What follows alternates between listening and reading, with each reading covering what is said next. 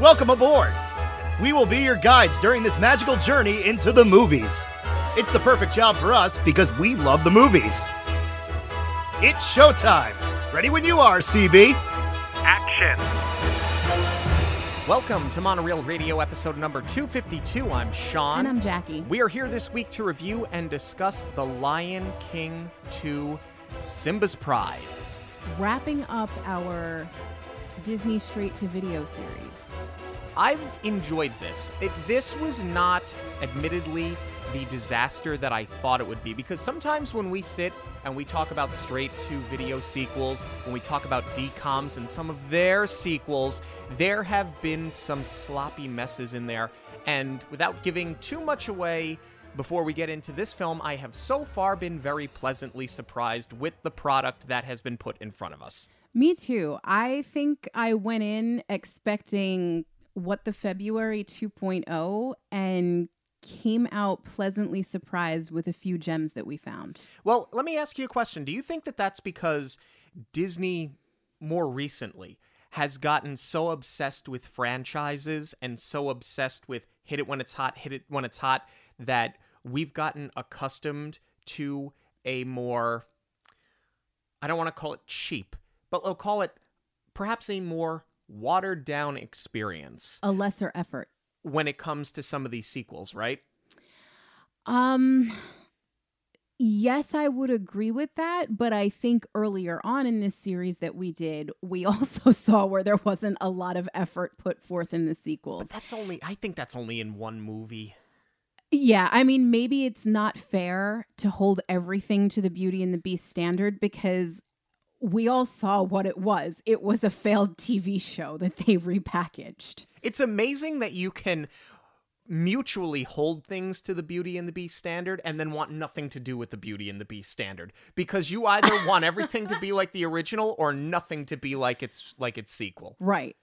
Pretty wild. Well, the question for today, given the legacy that is the Lion King and how beloved it is, which formula did it follow when it comes to the Lion King standard? That, on top of many other things, is what we are here to discuss today. This episode is sponsored by Fierce Fox Co., designers of handmade silkscreen shirts. Fierce Fox has a t shirt, tank top, hoodie, or crew neck for every fandom. So whether it's the movies or theme parks, princesses or villains, the MCU or Star Wars, everyone will find something they love. The designs range from subtle quotes from our favorite films to iconic characters we can wear proudly in so many different styles, such as sketchbook and concert tees. Listeners of Monoreel Radio can get a 20% discount using the code Monoreel at checkout. Visit fiercefoxco.com to check out all of the collections. We see the presentation of Kiara, Simba, and Nala's daughter at Pride Rock as Mufasa's spirit watches on. Kiara, much like Simba, is rebellious and similarly explores lands that she is told to avoid, such as the mysterious Outlands. Simba tells Timon and Pumbaa to keep an eye on Kiara and keep her safe. However, after bickering over grubs, Kiara wanders off into the Outlands where she meets Kovu, a young club, uh, a young cub who mostly fends for himself. The two quickly bond, however, are interrupted as Simba and Zira, Kovu's mother, arrive, where we learn that Kovu was handpicked by Scar to be the future king. Each side returns to their land, where Simba tells Kiara about the Circle of Life. At the Outlands, we learn that Nuka, Kovu's bitter older brother, um, left him out there to fend for himself. Zira sees that Kovu wants to bef- uh, befriend Kiara and plans to exploit it to get to Simba. Rafiki, speaking to the spirit of Mufasa, sees the plan to bond Kiara and Kovu and bring unity to the Pride Lands. As the cr- uh, cubs grow up, Zira corrupts Kovu and has him convinced to kill Simba and avenge Scar. Kiara heads out for her first hunt, and Simba again instructs Timon and Pumbaa to shadow her. When she discovers them, she leaves the Pride Lands to hunt near the Outlands, where Nuka and Vitani, this is Kovu's sister, start a wildfire trapping the princess. She passes out and is rescued by Kovu. However, Zazu sees this and believes that it is an abduction and races off to tell Simba. Simba arrives and learns that Kovu has saved Kiara, and by Mufasa's law is now in his debt and allows him to join the Pride. Very reluctantly, I may add. The next day, Kovu takes Kiara out to teach her how to effectively hunt and provide for the Pride, while Kiara teaches him how to have fun. As Kiara and Kovu fall for each other, Simba struggles with what to do. Rafiki shows the pair uh, the way to Upendi, and when Vitani sees that Kovu won't kill Simba, she tells Zira, who takes matters into her own paws. Ha. Well done. Simba, the next day, tells Kovu the story of Scar as Zira arrives with the rest and attacks Simba. However, Kovu refuses to kill him. Nuka instead tries to kill Simba, but is crushed by falling timber and dies, leading Zira cutting Kovu above the eye and casting him out. Now he very much looks like Scar. An injured Simba arrives back at the Pride Lands, but can only say the words Kovu ambush before passing out, leading all to believe that this is in fact a setup. When Kovu asks Simba for forgiveness but is exiled instead, Kiara leaves to go find him. The pair reunite in love and plan to return to Pride Rock for the sake of unity amongst the prides. I'm getting to the end of it, okay? Good lord, dog. Uh, the outsiders arrive to unleash war on the Pride lands as the prides fight Kiara and Kovu arrive to then end the conflict. The outsiders turn on Zira, who falls from a cliff after a brief fight with Kiara and is washed down a river. Simba apologizes to Kovu as the prides become united as one. So before we get into this, uh, Walt's ball just rolled to where he can't reach it. So either we're going to be dealing with squeaking during our recording, or he's going to start crying because he can't get it. What would you like to do here? What's the lesser of two evils? Let's see how long he can last with all of these other toys that he has in this room. and then we can take it from there. I'm sure if I need to crawl under a table, you can handle talking about Simba's pride. I think so. Well, actually, that is right where I wanted to start off the rip. Um, I'm loving this title. I love the double Yeah, meaning yeah. of the word pride because it's not just his pride of lions, it's his child. Um, so I, I just love that choice because they didn't have to do it, but they did. Lion King one and a half, that was the title. Boom, Right. you're done. Right. So I like that they didn't just leave this at Lion King 2.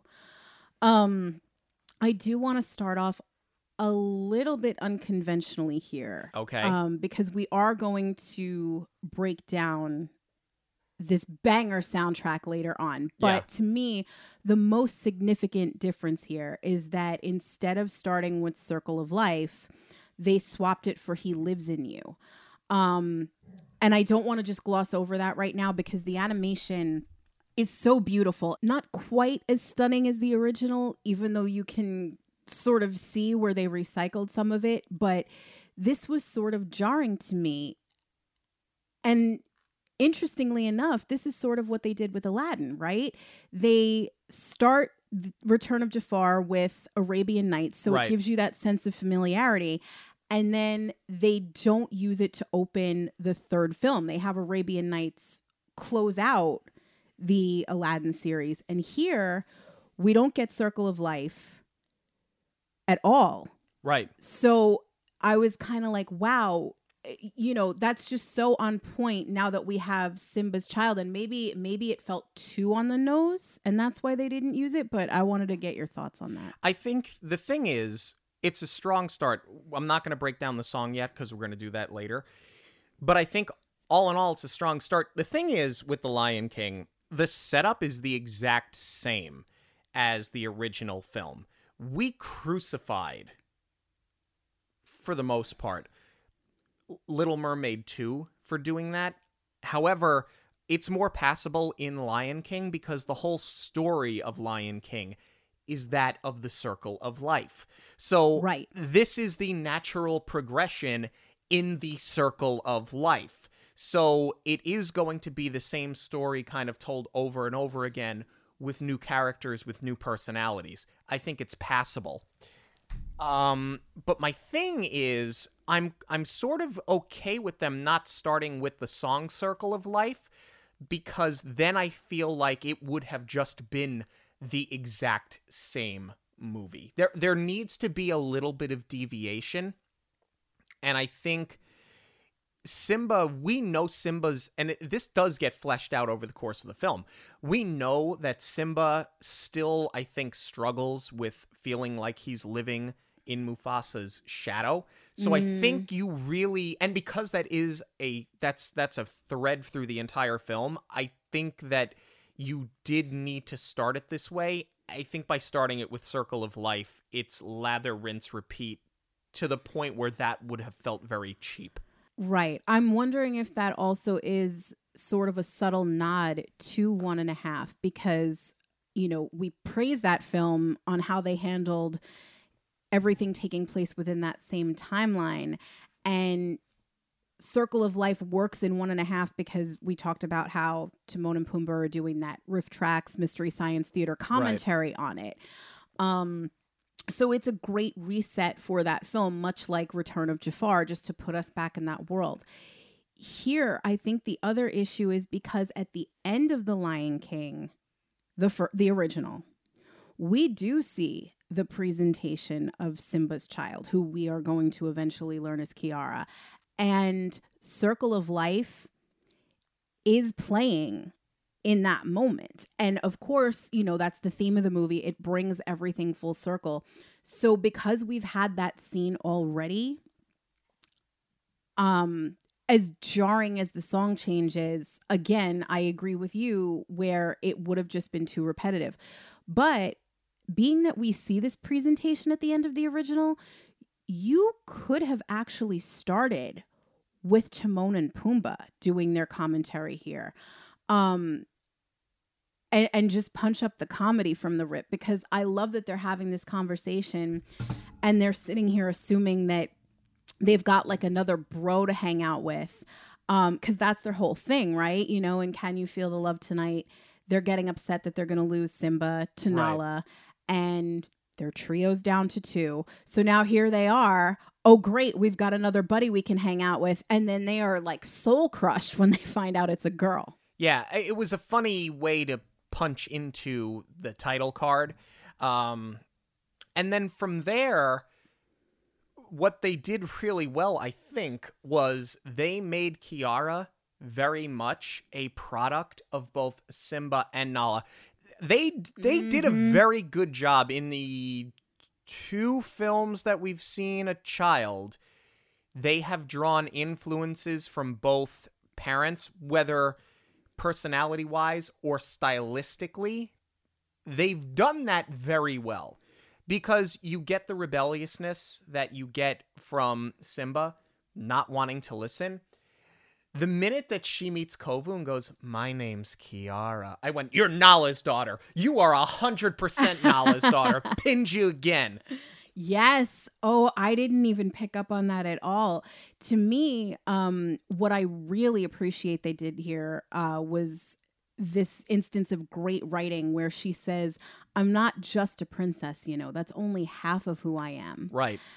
And I was like, wow. It it's so brilliant because as an audience, we are coming in loyal to Simba, who couldn't wait to be king, who couldn't wait to take over the throne. So now you have the total opposite. She's not sure if she wants it. And this really helped prevent her from becoming dislikable because we know she's going to defy Simba, but they towed that line really nicely. What I bump on though, what is this Outlands nonsense? What about the elephant graveyard? That was always the forbidden territory. Well, that was the forbidden territory until Scar was completely cast out, as were his followers. Remember, the Outlands are a new thing because at the end of The Lion King, Scar's newly dead. So we, uh, you know, the hyenas get him. The hyenas, as far as we know, are back at the elephant graveyard, right? Right. We don't know what happened to his followers. That's, of course, because we never saw these followers. Well, uh, okay, you want to do this now? Um I mean, we may as well. I mean, I guess that's it. If if you were going with Elephant Graveyard here, it would be misleading because the implication was always that Elephant Graveyard was overrun with hyenas. Right. But those were Scar's followers. So where did this entire other pride come from? it's they're miss they're they're they're all missing. You know, like Zira. The fact that Scar had handpicked a predecessor that by the way is not his son though looks just like him but michael eisner put the kibosh on that because he didn't want the cousins marrying um the fact that he had such a loyal following and had time to handpick a predecessor like i i can buy it for the sake of a sequel it's fine and we'll get into that and the characters a little bit more in a few moments here, but it, it just seems like an awfully big plot point that sort of just materialized. Yeah. Like I almost wished that the hyenas were orchestrating this whole thing Yes. and maybe they found another pride of lions and this was their revenge story and or i would have been perfectly fine if this was where we had the random sibling that nobody knew about like they did in little mermaid 2 and Zira was mufasa and scar's sister which actually does track because i understand that Michael Eisner didn't want to be promoting the idea of these cousins getting together. But that's kind of what prides do. There is one male who is responsible for reproducing with all of the females. So that's where this entire other pride makes absolutely zero sense. And no matter what happens, there's going to be some sort of incest. Let's just call it what it is. Yeah, but you don't need that in a Disney film No, targeted at it children. doesn't need to be spelled out quite like that, but it- I, I don't know. I I just it doesn't make sense to who Scar was that there was this whole other pride that didn't have his back the first time. Correct. The whole thing was he didn't have a pride, so he had the hyenas. Now, if the hyenas, right? If the hyenas were behind all of this, and they had sort of built up the legend of Scar almost as a cult like figure to this other pride of outcasts, that to me would have made more sense. Of course, how does Kovu fit in as being the natural selection? I don't know. I don't care. I didn't write it, but you there was a way that you could have worked around it. I, you know, it's imperfect. I'm willing to sort of overlook it, but as I pointed out just now, this seems like sort of a big deal to not have it somehow interwoven into the already existing story. I think part of that choice also comes from because, you know, the first time we watched it, I was just sort of taking everything in. I kind of felt like I had seen it before, but then when I watched it through the second time and I was paying a lot more close attention, I was like, my gosh, there are so many new characters. Why did they do this aside from not, it not making sense to Scar?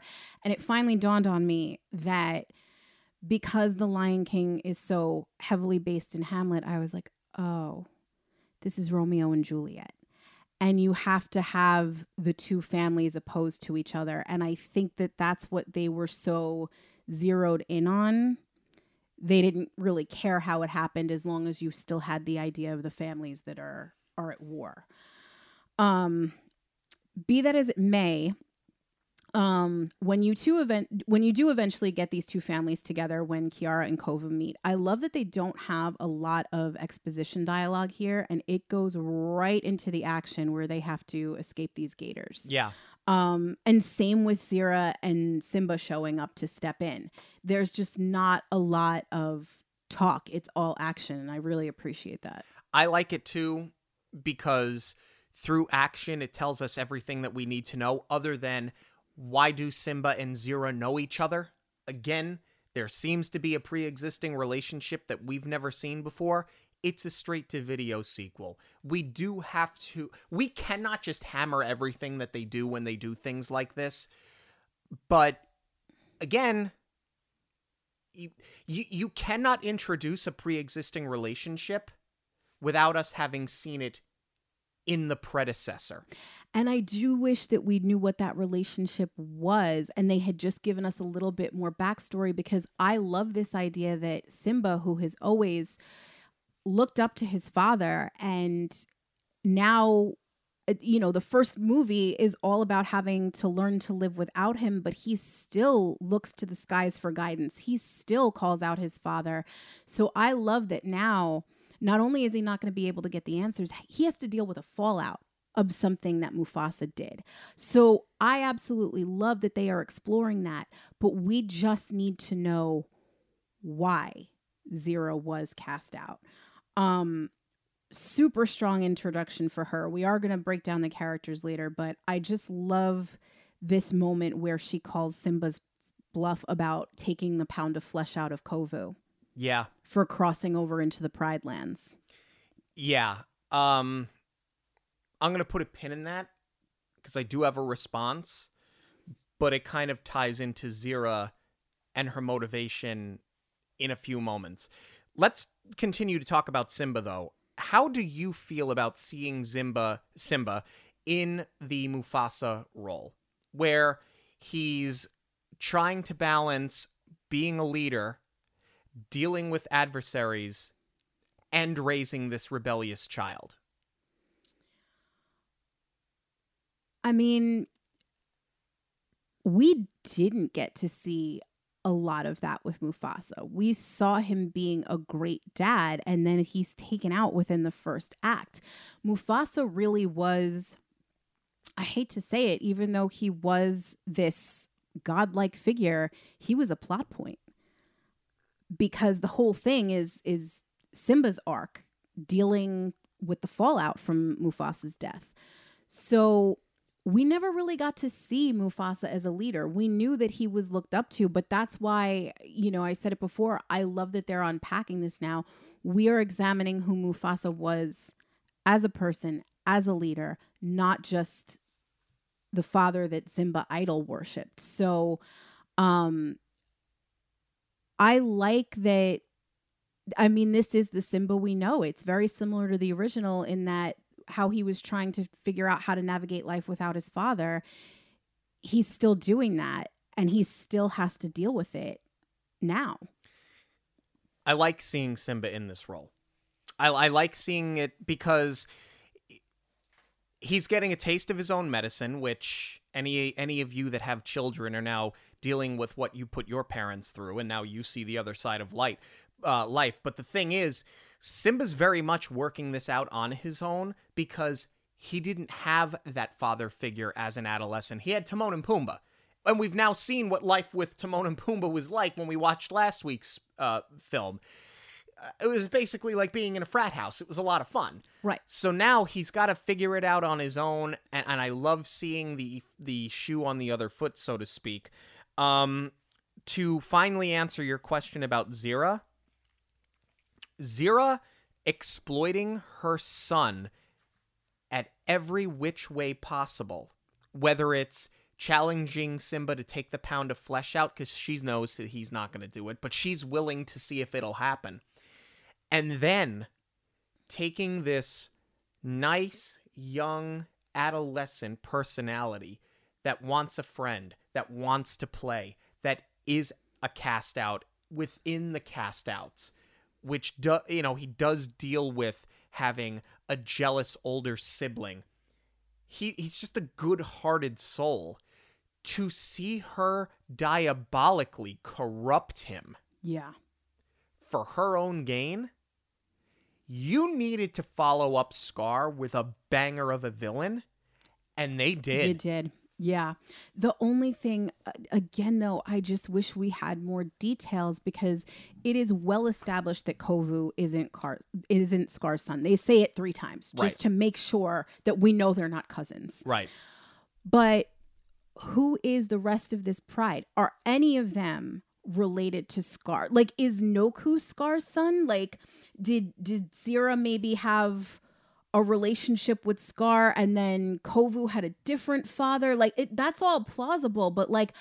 Nuka's jealousy is going to come through regardless because he is the oldest male and yet Kovu was the chosen one. But wouldn't that be a really nice added layer that Scar is his father and Scar chose someone else who was not his son to be the successor. It would add to the bitterness.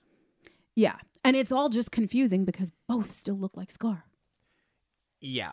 Uh, almost everybody in this pride somehow looks like a descendant of Scar.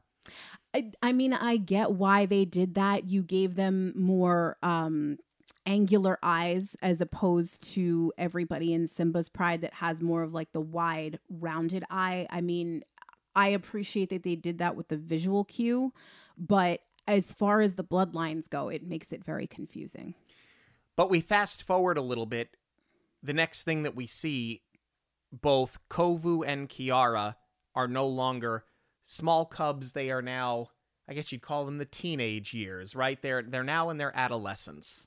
I feel like we did need a little bit more to show the passage of time because all we get is this little beat with Rafiki. As fun as it is, and as much as I appreciate it because he's arguing with Mufasa, who is communicating through the wind. Yeah.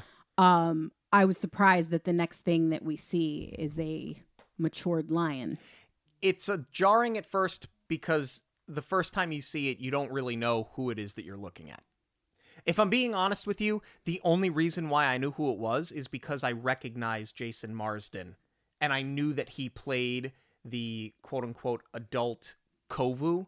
Otherwise, I would have had no idea who that character was. Yeah. Because you don't even see like the sun rise and set. No. Like, there's nothing. There's it's just all of a sudden, the next shot after Rafiki, to your point, boom, mature lion. So speaking of mature lion, you know, you dropped the news on me how Robin Hood and Maid Marian are completely sexualized Disney characters, apparently. Which Big controversy. I apparently. It- had- this has been going on for years. I had no idea.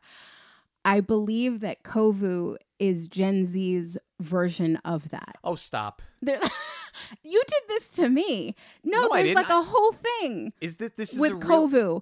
Oh yeah. We need to get off of social media.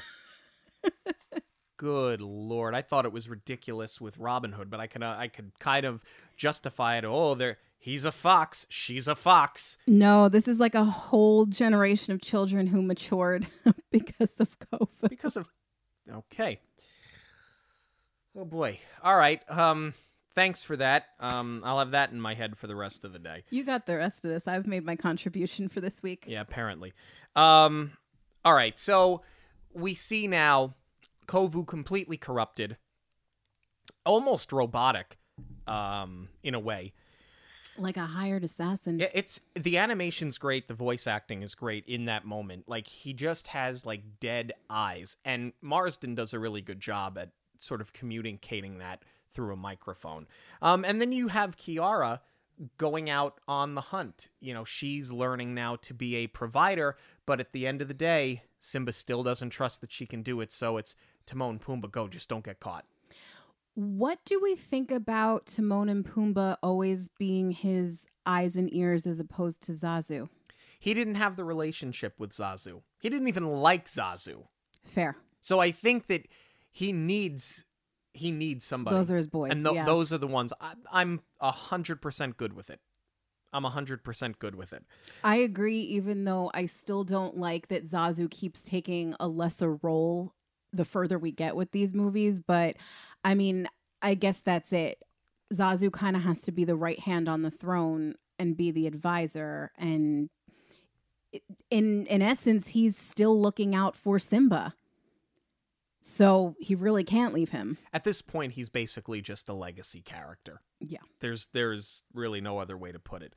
Um, but I love how this entire plan gets set up. Right, Vitani and Nuka they set the fire. Arson is diabolical. but coming from Zira, it, It tracks. It, tracks. All so that Kiara is trapped. Not because they wish to kill her. They know Kovu's going to rescue her. That's the wild part to me, how detailed this entire plan is, because you could kill Kiara and hurt Simba in that way emotionally. But no, this is all just Simba bait.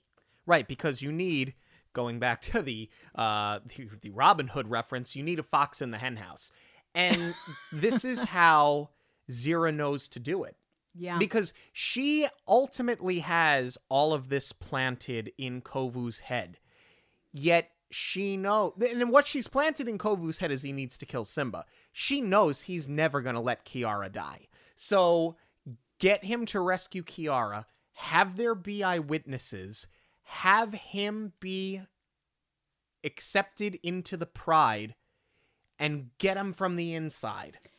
It's brilliant. It's absolutely brilliant. Right, because and I think that speaks to Zira's character too because I feel like she's going to think anything less would be a disappointment to Scar. Yeah. Just having Kiara trapped in a fire and having Simba come to save her and then trapping him because he he sacrifices himself for her no it's not enough we have to destroy everything that you built Yeah, from the inside out. Yeah. Um, and I love how Kovu, even when he's on this mission that has been beaten into his head for his entire life, he's still conflicted about it because we know he we know he still has a good heart because he does not rescue Kiara as a part of the plan. He doesn't realize that that was a part of the plan. Exactly. He all he knows is that he has to get Mufasa. This was just and he doesn't even know who she is yet. He Right. doesn't realize this is the same cub that he met. Right. He's just doing this purely out of the goodness of his heart. But what I really don't like is that has to be spelled out for Simba by Rafiki that Kovu saved her. And that's what changes Simba's tune. I wish that Kova that Kovu had vocalized that for himself. Well, remember, Rafiki's also making sure that he's playing an integral hand in playing out Mufasa's game plan because Mufasa has told him what the plan is. True. So he has to have a hand in it. And because Simba's hysterical, if there's any Yeah. issue I have with yeah. Simba, Yeah. it's that he's way too emotional this entire movie. He he just comes off as being way too conflicted, almost as if he's not ready for this role. It's not as if Kiara is still a cub. There has been at least a few years that have passed. He should have settled into the role, and yet he still f- seems as if he does not know how to play the part yet. I'm going to disagree with you. Well, I mean, I, I agree with you. He doesn't know how to play the part yet because that's the character. It has to be, right? I mean, think about it. Not only did he lose his father young, so he missed out on all of the years of training that he would have had under Mufasa, he was raised in the wild by a meerkat and a warthog. Right. So he's way out of his debt. Fair enough. Um, let's move on though to the first few days of Kovu being in this pride. What I wish was that Kovu had started to question and or forget the plan before he was about to make that first attempt at Simba. I I wish that he just kind of realized on his own like wow there is a whole nother side of life that I could potentially fit in here and everything that he was trained to do was out the window but if that happens it probably would have collapsed the story a little bit later on when he gets framed for everything. Well, not only that, but mind you, you can't soften him that quickly. If anything, Yeah. he needs to see that Simba is as bad as Kira, or as Zira, I should say, made him out to be. He mm. still needs to have an animosity towards Simba. And a loyalty towards his pride. Correct. Um however, that all soon gets washed away piece by piece because you now have Kovu and Kiara. They do remember each other from that one interaction when they were kids, but they remember each other. And I love how Kiara thinks that she can fend for herself and and and keeps putting it on Simba that she can't because she's not ever given the opportunity to because there's always somebody trailing her. And then you see that she's not quite as good as she thinks. She needs Kovu to show her how to fend And the flip side is that she needs to show Kovu that the world is not as dark and dreary as he sees it. So ultimately, they need each other, and I think the balancing act is quite good. Yeah, I love this whole little beat where Kiara once again is showing him how to let loose and have a little bit of fun, much like she did when they met when they were cubs. But who better to also help him let the guard down than Timon and Pumbaa? I love this, uh, you know, bowling for buzzards thing that they call back to and you know Pumbaa's trying to clear the the birds out um but the reverse uno when they run right into the rhinos is hilarious i i love this whole little section here Yeah, it's lighthearted, it's fun, and you need it because there's otherwise a very dark tone to the film. Because while all of this is happening, you keep cutting back and forth to Zira, who's kind of lurking in the shadows, watching from a distance. Vitani, as well, is watching from a distance, waiting for that moment that Kovu kills Simba. And they keep seeing that not only has his attempts failed, on the rare occasion that he even makes an attempt, by this point, he's just completely given up on it. right So you do need to have a little hi- a lightheartedness to it because otherwise I think the movie does run the risk of becoming way too dark and dim. agreed no and to your point not only is is he deciding that he's not going to carry out the mission he's ready to confess Yeah. he's about to tell Kiara when Simba's like, let me talk to him, let me take him out. And Simba fully accepts him at this point. And I love that moment between the Ugh, two of them. So good. Um, the, the the explanation of Scar, what Scar did, not only to Mufasa, but what he did to the Pride. Um, I love that they have that moment together, and that it's at that point that Kovu is no longer second guessing. He he's just gonna out and out reject his original mission. Right. Um, and I think that that's a really important part. And I, I think that it was important that they interrupted so many times his would be confession Yes. um, with the doings of Zira, Vitani, and, and, and whoever else be involved at this point.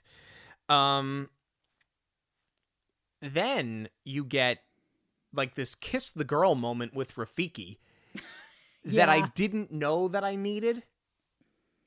And I I think maybe I did need it. I- I'm still a little conflicted on it. I, I we'll talk about the song in a little while, but I almost feel like Rafiki, who in the past was, you know, sort of an oracle but kept a very hands-off approach, I feel like he's almost doing a little too much to push everything forward. Yes and no, because he received the message from Mufasa. He has to carry that out. And we've also seen Simba at this point try and talk to his father, but instead of getting wisdom from his father, Nala comes up to him and sort of brings him back to reality. And I I also really like that because you know, we we talked about it before that Simba still needs to find his way without Mufasa's advice. So now you've stripped that entirely, but Mufasa's got a plan and and Simba has no clue about it.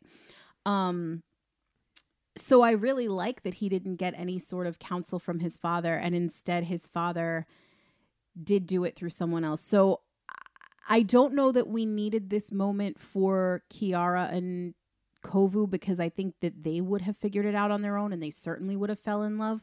But I think that you did need it for Rafiki to be heavy handed about carrying out Mufasa's message because you have no communication between Mufasa and Simba. You have to keep Simba lost. Right. So now we've got a fully bonded pair between Kovu and Kiara. He's ready. I'm finally going to confess. But he and Simba are together. I believe he and Simba are together when the Outlanders, the Outcasts, they launch their ambush on Simba. And Kovu is trying to prevent this from happening. And you can't tell me that Simba did not hear or see exactly what was happening. That Kovu wasn't trying to end the ambush, that Kovu was then attacked independently to continue the ambush. Kovu gets taken out right away. They throw him into a rock and he is down. So when Simba says Kovu ambush, of course, Zazu takes that as Kovu orchestrated an ambush. I was waiting for this really good, like, miscommunication, and that eventually Simba would vouch for him. That Simba was looking out for him. And yeah, like trying to say, like, Kovu got ambushed. Yeah. no. Simba doesn't vouch for him. Simba casts him out again. Right. I think this was a miss. I, I wish that Simba would have been incapacitated a little bit longer. Let that be the like the classic Disney miscommunication where the innocent party has been convicted as the guilty party and it's not until somebody else comes around to clear the air and the I was wrong all along. I'm so sorry. Is it formulaic? Yes, but sometimes it works. In this case, it would have worked a lot better, I think, than how it actually did play out. And that is closer to Romeo and Juliet, if that is in fact what they were going for. The whole thing is a miscommunication, and nobody realizes until they're both dead, and Right. it's way too late. Romeo and Juliet is terrible, by the way. I know that we learn it in school, and I know that we're comparing this, but I just want to put it out there. I'm not saying that that makes it good. Romeo's a simp. When he meets Juliet, he's still in love with another girl, and they're 13 for crying out loud. Anyway, I digress. We'll be here all day. I've learned a lot today from you. I didn't know that you didn't care for Romeo and Juliet. I know it's supposed to be this amazing piece of literature, but it's not. I know it's supposed to be the greatest love story of all time. They were 13 with hormones. Yeah, and they were middle aged by 14. People were dead at the from the plague by the age of 20. Let's move on from this. Oh, speaking of the similarities to Romeo and Juliet, uh, and this is when it dawned on me. Uh, we we skipped over Nuka's death, which is so pathetic and sad, and I feel so bad for him because all he's trying to do is get his mother's attention, and that's his last desperate attempt to get it because he thinks he's going to be the one to take out Simba. Yes, because his jealousy over his younger brother just overtakes everything. And you're right, at that point, he doesn't even want to be the next in the throne. He just wants his mother to see, hey, look, I did good. He wants a gold star. That's all he wants. Crushed by timber. it's pathetic. It's really sad. But what a what a way to take him out too. And and the fact that we do get that one last glimpse where they find him and he gets the one last word in Yeah. and oh They're not around. They are not afraid to really go for the kills in the Lion King well I mean in this in this franchise. exactly but how how could you show us in such detail what happens to Mufasa and Simba finding the lifeless body and then you're going to gloss over this one no Yeah. Um let's talk about how Kovu is outcast and immediately Kiara sneaks out the back of the Pride Rock cuz there's a back the exit den. apparently There's a back exit in the den that she finds sure and immediately goes out to find Kovu. Um, you would think that because, and I know that she's got a rocky relationship with Simba, but because she holds her father in such high regard, and again, things being a little bit more formulaic, you would think that Kovu would need to do everything he could to get back in her good graces. Oh, no, no, no, no. That's not at all what happens. Kiara is like never gives up on him. So she's a very interesting character. yeah Um, she never gives up faith, never gives up on him as as a, you know, person. He's not a person, but we're gonna call him a person. Um, never gives up on his character exactly. Um, she is one of the more intriguing characters that we've seen, and, and in a in a time now, this movie was made years ago, but in a time now where Disney, cinema in general, but Disney more specifically, as we've seen with the backlash that is Snow White, when you want every female lead to be a bouse, this one was a bouse Yeah. before the rest of them were. yeah. And you did it in a way where it's not heavy handed. You just made a strong character with a good heart. And I don't think that Kiara gets the appreciation that she should. And the shame of it is, they did it outstandingly well. No, you're absolutely right. And this plays right into what we've been talking about is you have to keep Simba lost because his wheels are spinning and he knows he's got to take action, but he doesn't know what to do. He's not getting advice from his father. Rafiki is not helping him out. Um so what better way and I, I think this goes back to playing into the title this is simba's pride his pride and joy is now going to be the one to teach him the lesson Yeah. so you had to give her this moment of being the one that chooses love and being the one that sees the good in someone because this is probably other than the death of his father the hardest lesson that Simba's ever going to learn and he's not going to be he does not have the tools to figure it out on his own. I'm only realizing that now too that I mean, yes, I talked about what great writing it was to have Kiara say, I'm not just a princess, you know, but really it goes back to their whole relationship that Simba is preaching to her what she needs to be because that's the only advice he ever got from his father. So this is what he thinks that he has to do. He doesn't know that this is a different child that comes with a different set of rules. And even though Nala says as much that she's just like him, he's not going to know to embrace her differences. He doesn't really know how to parent her because he never had his father around. So I really love that this transforms into a case of Simba having to learn from Kiara as opposed to her taking advice that he gave her and throwing it in his face. let's talk about how the film concludes here. Zira and the rest of the Pride have now zeroed in on Pride Rock because Kovu and Kiara, they've they're off declaring their love to each other, saying that they're going to bring unity. So they're not there yet. So they have now preyed on an injured Simba, and you have this war that erupts between the Pride lands and the Outlands. See, this is where the story sort of collapses for me. And I hate even saying that because it's been wonderful up until this point.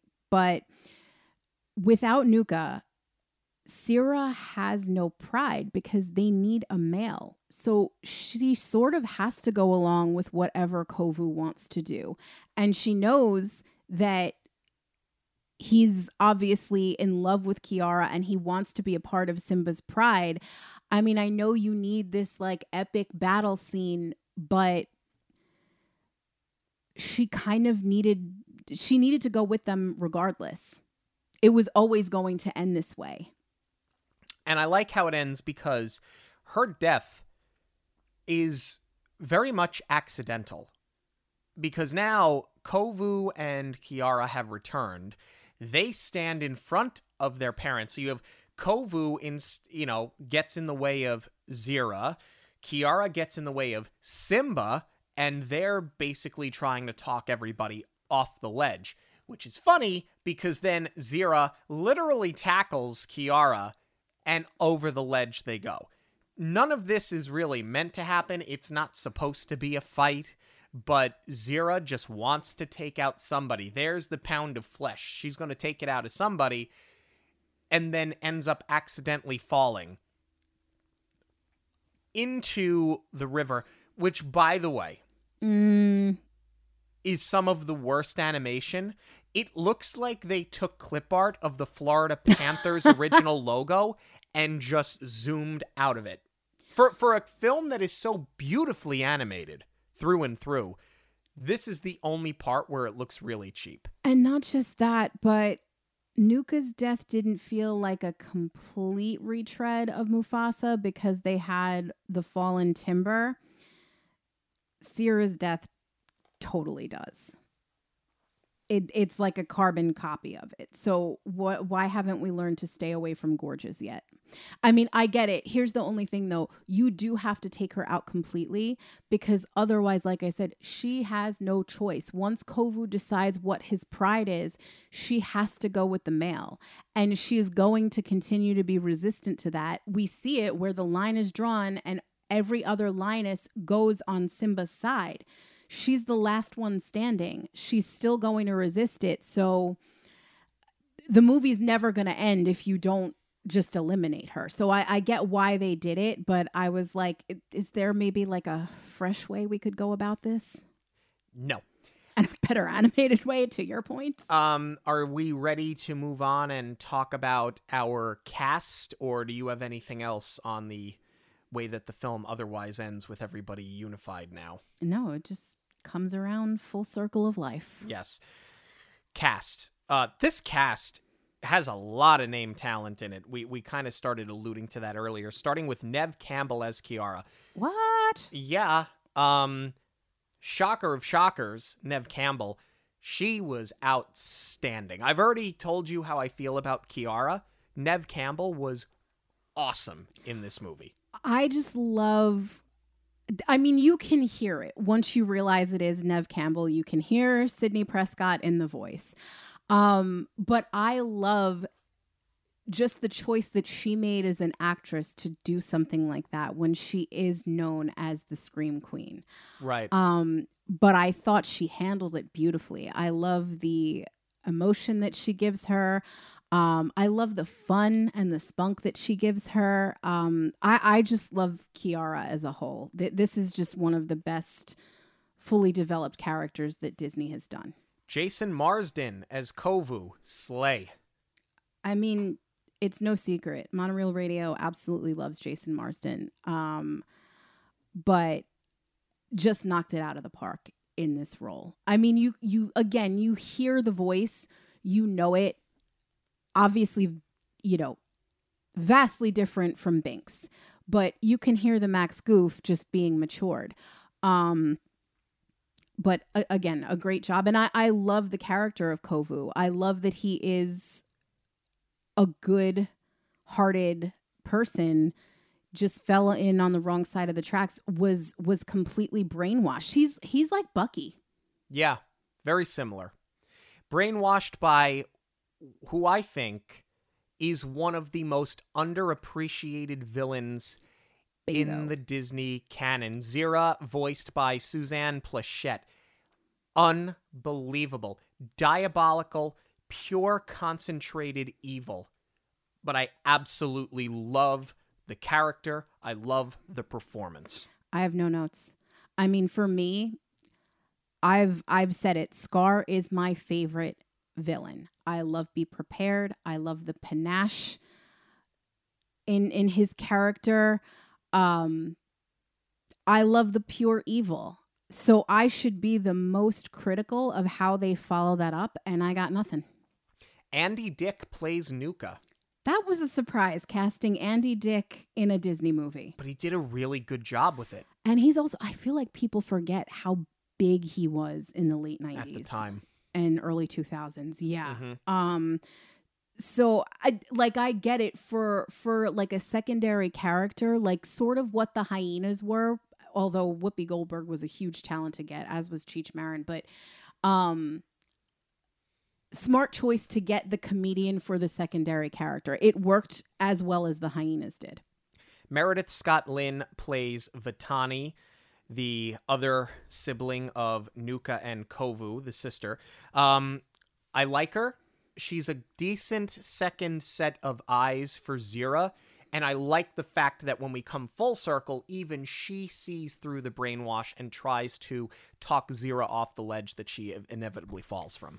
Yeah, I mean, a lot of new characters, but I feel like you needed her to balance out Nuka because he was so he had so much tunnel vision to please his mother. He was never going to be able to be her eyes and ears because or execute any of her plans because he just tripped over himself constantly because he's trying so hard to please her. He doesn't realize that by just listening to her it would accomplish that. It's always trying to one up and you know just do these over the top gestures to get her attention so you did need that balance of somebody who can act- actually execute Zira's plans. And a little bit of interesting, I think this is noteworthy uh, the Party of Five connection, because the uh, young lady that voiced a young uh, Vitani for like the one line she had as an adolescent. Testify. Yeah, Lacey Chabert. So you Ah, have the Party of Five connection. Lacey Chabert, as, as a lot of you know her, was either Mean Girls or now is the new queen of the Hallmark Channel. And how dare you, sir, Eliza Thornberry? That is her voice acting claim to fame. See, and I don't. It's odd. I do, but I didn't love the Wild Thornberries. Like I liked it enough. I think Tim Curry more than anybody else. That I mean, that's why I loved it. That's why I, that's why I watched. I tuned in for Nigel Thornberry. Uh, let's talk about the soundtrack here. As you said, the soundtrack is a low key banger, starting with "He Lives in You." I said it before. I, I thought the the start to the film was extraordinarily strong, and while not "Circle of Life," feels like something that belongs in this universe. Absolutely. And I like that they repackaged it because we certainly get more lyrics than we ever did before. Um, so I, I think it's a really good launch point. And it, it sets up that, you know, we've talked a lot about it. Simba's character is that he has to, he is still trying to figure out his life without Mufasa. So we've seen him grow into that role. He has stepped into it essentially, but there is just still so much to learn. So we know that he's looking within himself. We know that he's trying to remember the advice that his father gave him, but like now he's actually got to apply it. Um so really smart way to set it all up. We Are One. This song, of all of the songs that we've heard, this feels the most like The Lion King. Like, Yes. like He Lives in You feels like it belongs. This feels like it's a part of it. to me this is like the new circle of life not necessarily in sound but it's just a great duet it's great for character development but it lends to the overall message which is what circle of life did it it was the setup for the film but it gave us the theme and that's what they do here. And i love that there's a callback to it later when kovu says we are one. Yeah. i think that's the moment where everybody matures because they want that man to make that statement for them. They want the the good boyfriend that's going to defy everything defy the parents and and put love first You're really trying to sell this. i'm i'm not i have absolutely zero stake into it You got me fooled. but i'm no but i i think that that's where it comes from is like that teenage crush of like what you hope your first boyfriend to be mm-hmm. Um, My Lullaby. It's the best song in the movie. this is the banger this well it's one of them it's one of them um absolutely should be on the top 100 list of disney songs um it's so catchy it's such an incredible sequence the way that they're playing with the light and the shadow in the animation it is just so beautifully done it's an incredible villain song written by Joss Whedon. What? I'm sorry, what? I'm still picking my jaw up off the floor from when I read that. Mm-hmm. Upendi. You know, I said it before. I, I, I'm still conflicted on whether I needed this kiss the girl moment or not out of Rafiki. It's fun. The song is fun as hell, but it kind of feels like we're trying a little too hard. Like it's not a bad song. It's it's a good song, but I feel like this whole thing is just shoehorned in a little too aggressively. It's so funny that you keep saying kiss the girl because I feel like they're just trying to parallel Can You Feel the Love Tonight and give Kovu and Kiara that same moment. My biggest uh, note on this song though and and you may disagree with me more than anyone to me this sounds like a jimmy buffett song to me it reminds me of you know I, I mean what jimmy buffett did so brilliantly was his rhyme schemes. And often he would take words in other languages and and incorporate them in songs. And it was always so well done. But to me it it just sounds like when they would do the Lionel Richie cover of All Night Long. It has sort of that love and luck meets one particular harbor yeah Uh, yeah, I, I can see that i can see that um one of us is the next song this is the song for me absolutely top 100 list. It's a straight banger. And I love that we get all of the animals chiming in. Honestly, I was I was kind of like where has this been for three films? Because it's not just the Pride of Lions that exists in this ecosystem. It's everyone. So I feel like it was too little too late for them to be chiming in but at the same time i don't care because i love this song so much from from that first word the way they deliver the word deception i was like oh okay and this is where i was like wow we were really late to the party on the lion king sequels it's a quick song but it's a good song um i like it i i honestly feel though because then you have love will find a way comes r- like literally almost right on top of it. Uh, it's a great ballad. It, to me, it almost makes one of us unnecessary because you basically end a song into another song. There's not enough breathing room in between them. But if I had to pick between the two, um, it would be one of us, hands down. Um, but they did bring back Liz Callaway uh, for Love Will Find a Way, who we talked about uh, was the singing voice of Jasmine. Final thoughts on The Lion King 2 Simba's Pride. I'll go first this week. Um, I think some parts of the movie seem a little rushed. Um, it, it, it seems like we rush through certain things to get to an action, or we rush through certain things to get to a song, or in what we just discussed, we rush through a song to get to the next song.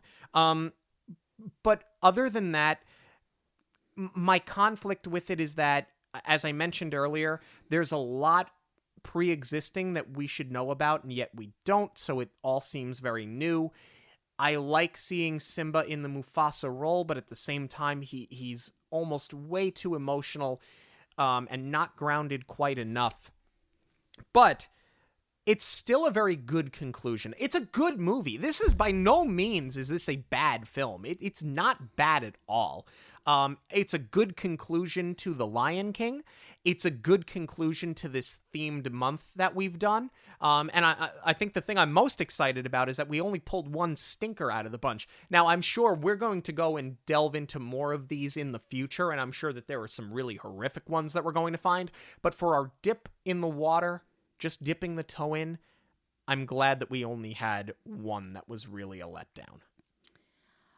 Um, I'm going to disagree with you on the pacing. I think it was really well paced. I didn't feel it was rushed at all. And I think that that has to do with they were doing so much deep character work. Um, I I didn't feel like we were slamming into action or slamming into songs. So I think that that was really well done. Um, and I know that I've been very critical about where did this other pride come from.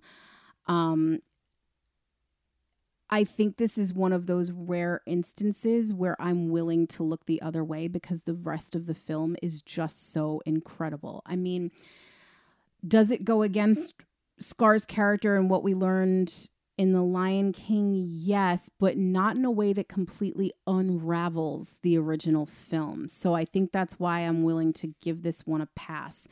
Um, a lesser film that didn't have a strong a story and didn't have such great music, um, I think I would be a lot harsher on it right now for reaching for things and and sort of changing what we know about the original but to make this work and they did um yeah it gets a pass from me and i really really enjoyed it. Um i wish i had seen it sooner honestly and I- i'm totally going to rewatch it. I think it's great. What we really do need to discuss though is which is the better sequel because this isn't a trilogy the way that Aladdin is, the way that one story sort of builds to the next. I think, you know, we kind of said this last week that like Lion King one and a half is going to live in a class all by itself because it's not a continuation of the story.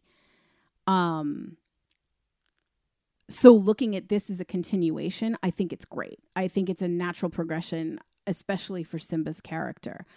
But does that make it the better sequel because it was so seamless of a transition? You're talking about is it the better sequel just in The Lion King, or are we talking about in the whole series of films that we've discussed? Just in The Lion King.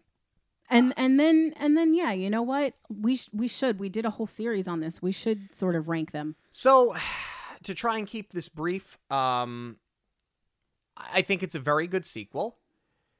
I don't enjoy it as much as Lion King one and a half. Um, I think Lion King one and a half is for me it's it's the better film, but that's just that's player preference. You know, it's it, it this is still a good movie. Um, in regards to ranking them overall, I put Lion King one and a half at the top. I put Return of Jafar second. Beauty and the Beast at the very bottom. th- th- yeah, I mean that's a foregone conclusion. Where this, where I really have to figure this out is, do I rank this above Aladdin and the King of Thieves? They're both very good.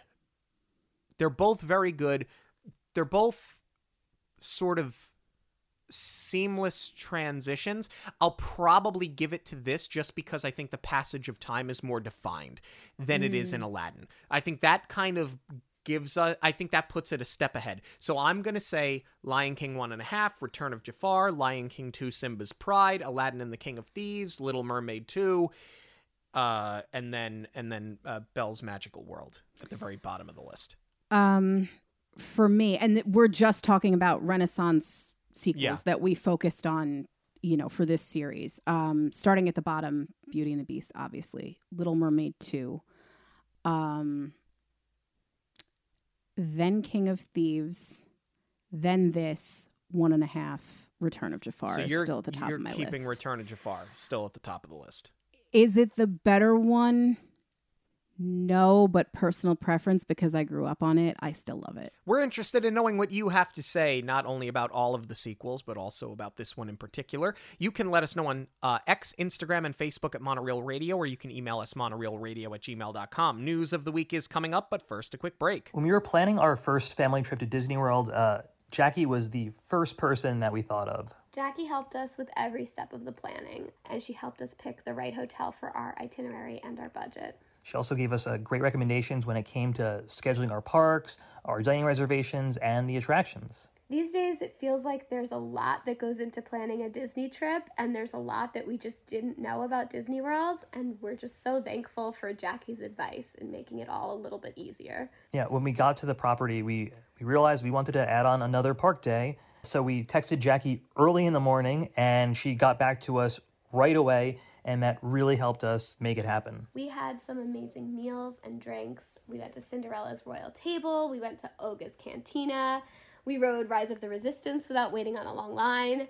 And on Jackie's recommendation, we saw the Epcot fireworks from the Skyliner. This was an unforgettable family trip to Disney World, and Jackie made it happen. Thank you, Jackie. So if you would like completely free assistance planning your Disney vacation, you can get in touch with me through any of our social media outlets, or you can email me directly at monoreelradio at gmail.com. And you're going to want to do that because there are a lot of promotions that are out now and a new one for early 2024 travel. I know a lot of people were very excited about the dining package coming back starting at the beginning of next year. But yeah, 30% off early 2024 travel as long as you book by December 15th, which I actually think is a very generous timeline because how often do you see these sales come up and it's like book in the next week? When they give you such an extended window out, because usually it's, hey, if you book by the end of October, you'll get 30% off because they think that people are just going to shotgun Disney trips in three weeks. But the fact that they are giving you, at the time of this recording, over two months to book up until early next spring, I think that's a pretty generous promotion. I think it's also very smart because a lot of people, like grandparents, will gift a Disney trip for the next year. Um, and that's not something that you're going to decide within 10 days of Christmas. You're going to know if you are gifting a Disney trip before. So I think that timeline uh, makes sense, but it's just really nice to see that promotion on top of a Florida Resi discount for early 2024 and a Disney Visa card holder uh, discount for early 2024. Yes. And you may want to take advantage of that to book a trip Yes. and come down March 2nd and 3rd, House of Mouse Expo. We talked about it last year that we were attending it and that we had, and that it would be worth taking a trip down if you are a Disney fan. Uh, for those who did not listen to our latest Dockside chat, we made the announcement that not only will we be there, but you can come and see us because we have a vendor table set up at House of Mouse Expo for the weekend. We are not selling you anything. If it's on the table, it is free to be taken just for coming to say hello. But Michelle has started to announce guests for the expo, starting with uh, Caitlin Rob Rock, who is the voice of Minnie Mouse, and we spent a lot of time talking about him today, and we spent quite a few minutes actually speaking with him and spending some time with him at the House of Mouse Expo last year. Jason Marsden coming back this year for House of Mouse Expo. Yeah, I mean, I kind of had a feeling that he was going to be there because it seems like he's a House of Mouse staple at this point because he does have such a great relationship with Michelle. Um, but I was really happy to see that they made it official. And the way that they announced it was really sweet because Jason, hats off to him, uh, was staying at the boardwalk with his girlfriend, posted a video, which I actually put on our story. Uh, they were walking from boardwalk into Epcot. He announces that he's going to be at Epcot. Which is like brave man. unheard of. yeah, if you're a celebrity that you're admitting where you're going to be. Um, so he told everyone, come see me. I'm here. I've got five prizes. Instead of like looking at me from a distance and going, is that no, come say hi. I have something for you. Um, and then uh, I'm assuming that they had this plan. Michelle and her husband were in the park and they said that they were going to reveal someone else, but they did the video with him and he just sort of steps into the video and says that he's going to be here. So it was a really nice reveal. Um, and tickets are on sale. So we're going to see a lot more announcements about who the guest list is in the next couple of days and weeks. Um, but you can buy tickets now. Yeah. And you can also book your hotel through me. Yeah, it's going to be a lot of fun.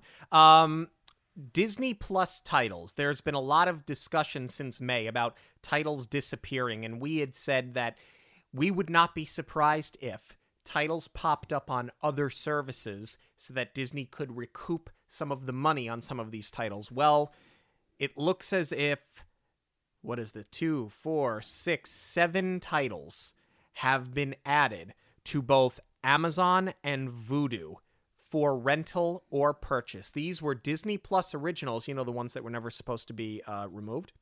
Uh, Crater, Better Nate Than Ever, Flora and Ulysses, The One and Only Ivan, Rosaline, Cheaper by the Dozen, and Timmy Failure Mistakes Were Made. All are now available for rent or purchase.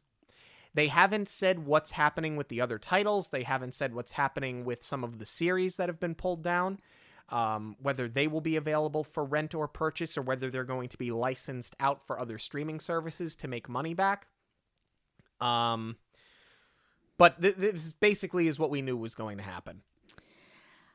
Yeah, I mean, I like absolutely none of this. And you know the the blatant disregard for their subscribers by you know taking it away from what we are paying for we've said that and i don't want to sound like a broken record but here we are they're doing it uh, but you'll notice the common thread with all of those titles that you just announced those are very much family friendly films you know they're not giving away the bigger cash cows like the marvels like the for better or worse live action remakes you know they're doing the ones that people probably sat down to watch on a Friday night that don't have a lot of rewatchability and you know they're just putting them out there to a different audience.